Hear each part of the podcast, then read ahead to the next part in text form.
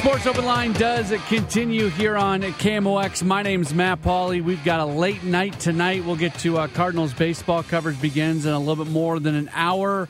And uh, they open up a series against the Padres tonight. One person who is not in San Diego with the club, Nolan Gorman, he has been sent back to AAA Memphis while Juan Yepez gets called up to talk about that and much, much more. Very happy to uh, bring in a guy who covers the Cardinals for the Post Dispatch, STL Today, STL Pinch Hits. He is Carter Chapley. You can follow him on Twitter at Chapley Media. Carter, thanks so much for uh, taking the time. We always appreciate uh, getting in a few moments with you. And I always appreciate being here. Thanks for having me. Let's uh, let's get to the Nolan Gorman thing because obviously he had been struggling. His numbers in September were bad: a 138 average, one home run, uh, a 529 OPS, a 210 on base, a 310 slug. Like none of his numbers were good in in September, and now he goes down, and you kind of lose some power off the bench. What was your takeaway to that transaction being made?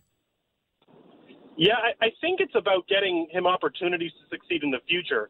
I know when he struggled in the middle of July, especially when the team was just about to head to Toronto, I asked Ollie about, you know, Ollie Marmol that is about, you know, like what is it to get him back going? And he said it's about reps. Like he's mentally someone who can kind of make adjustments and push through that kind of thing.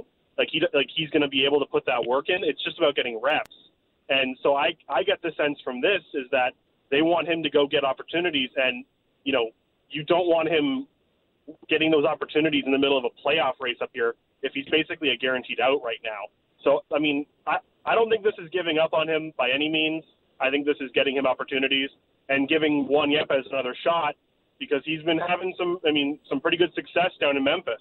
Yeah, and let me say, let me just add on to that. They're not giving up on him like that in no way, shape, or form. Yeah. It's it's a very normal thing for young players to get to the big leagues for the first time, even top level prospects, and eventually have a trip back to AAA. Like there's there is nothing weird or unique or rare about what's going on here. So I I'm with you right there. I guess my next question would be, why did it take them so long to do it?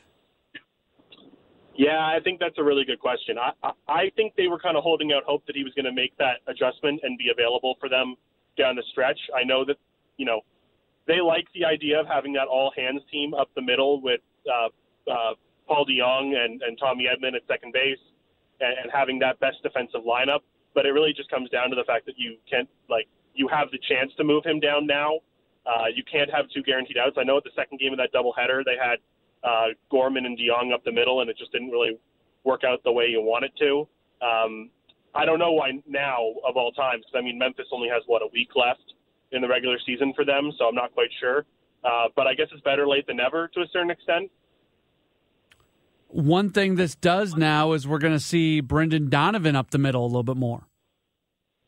Oh yeah, I mean it's so funny because he's a guy who, I mean, uh, has said it before. You put him in the lineup, and then you find out where he's playing later based on whoever he's going to play. So, yeah, plenty more opportunities for him. And you move Tommy Edman over to shortstop, and, and you know that's not his best defensive position. He is a Gold Glove second baseman after all, but he's.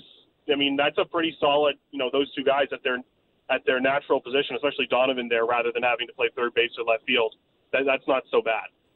What I'm kind of trying to figure out here is the way the roster is going to be constructed in the postseason, and there's nothing that says that they can't bring Gorman back up and have him as a as a power bat off the bench, and maybe he gets some momentum, maybe he hits some some home runs at Memphis in the final week of the season, and uh, you feel better about him. But when you're looking at roster construction for the postseason, you really like to have that left-handed power bat available to come off the bench.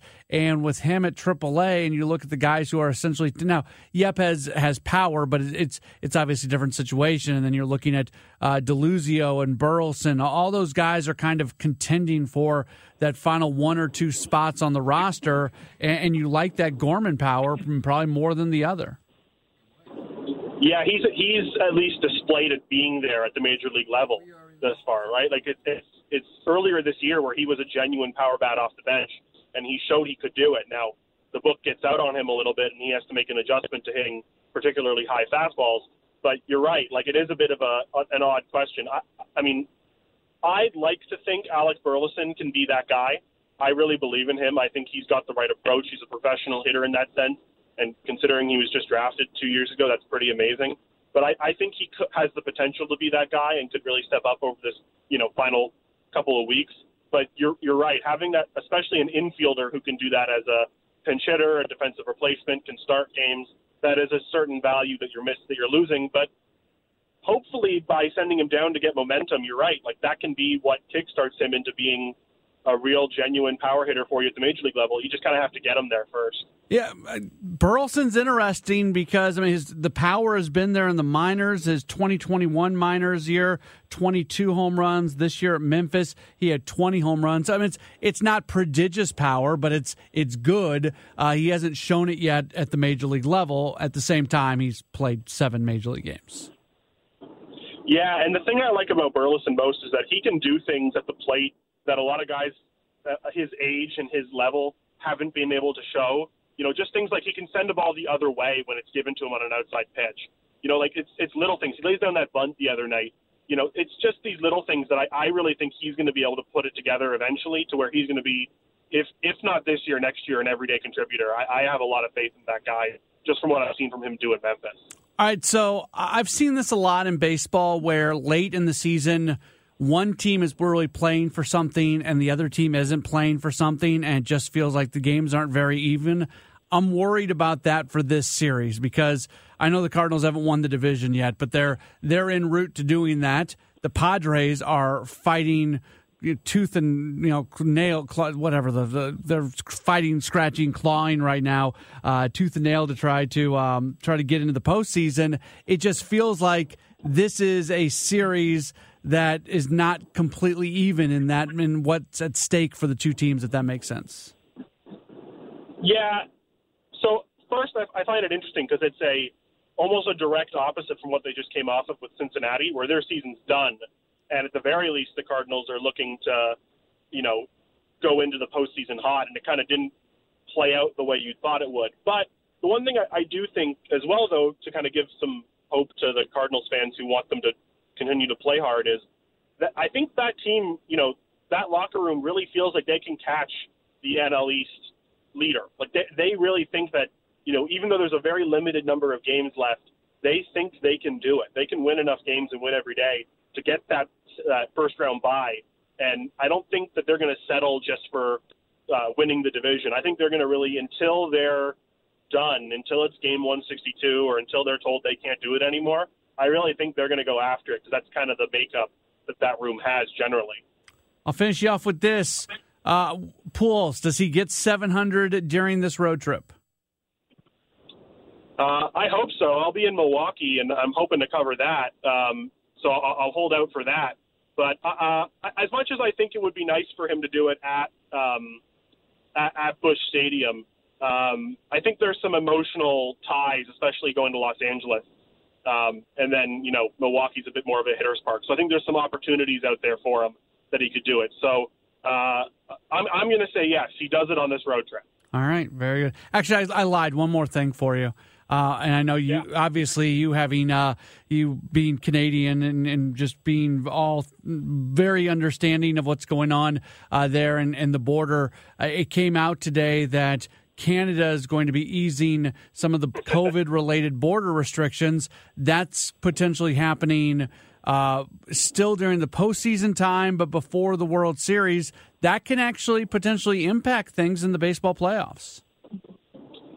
Yeah, it could. It, I mean, I, I I think it was what was it September 30th or October 30th um, that that would be taking place when Canada will no longer be requiring uh, what's called their their Arrive Can app, which checks your uh, vaccination status. End of September, so uh, September thirtieth.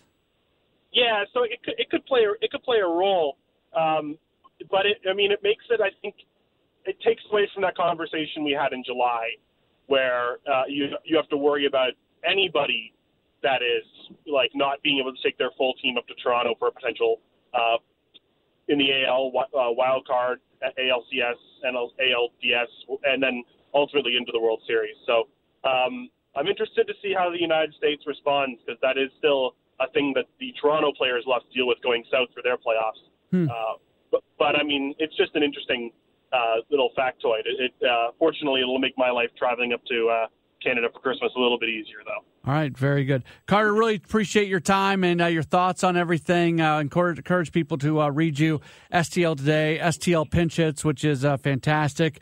Uh, of course, in the St. Louis Post Dispatch, uh, the the overall umbrella of everything going on. Thank you so much for your time as always. Thank you for having me. All right, there's Carter Chapley joining us here on Sports Open Line. I'm, I have no, I have no prediction on this. I don't know if we're going to see Nolan Gorman as a Cardinal again this year. I don't know. I, maybe it depends on what he does at Memphis and the limited opportunities he's going to have there. But does his power like that? That's the thing. His his power bat. You want to have that left-handed power bat. All due respect to to Juan Yepez and what he has done from a power standpoint, he's a right-handed bat. You want that left handed power that Gorman gives you. So, in a perfect world, he's on your roster. I just, I don't know. I don't know if we're going to see him again this year. We'll see what he does at Memphis. All right, we'll continue this conversation, continue the conversation about uh, roster construction and what it will look like in the postseason. Is Gorman part of it? Is Yepez part of it? Deluzio, Burleson. Like, we can start talking about this now. What does that roster look like as they head to the postseason? We'll discuss it next. It's Sports Open Line on KMOX.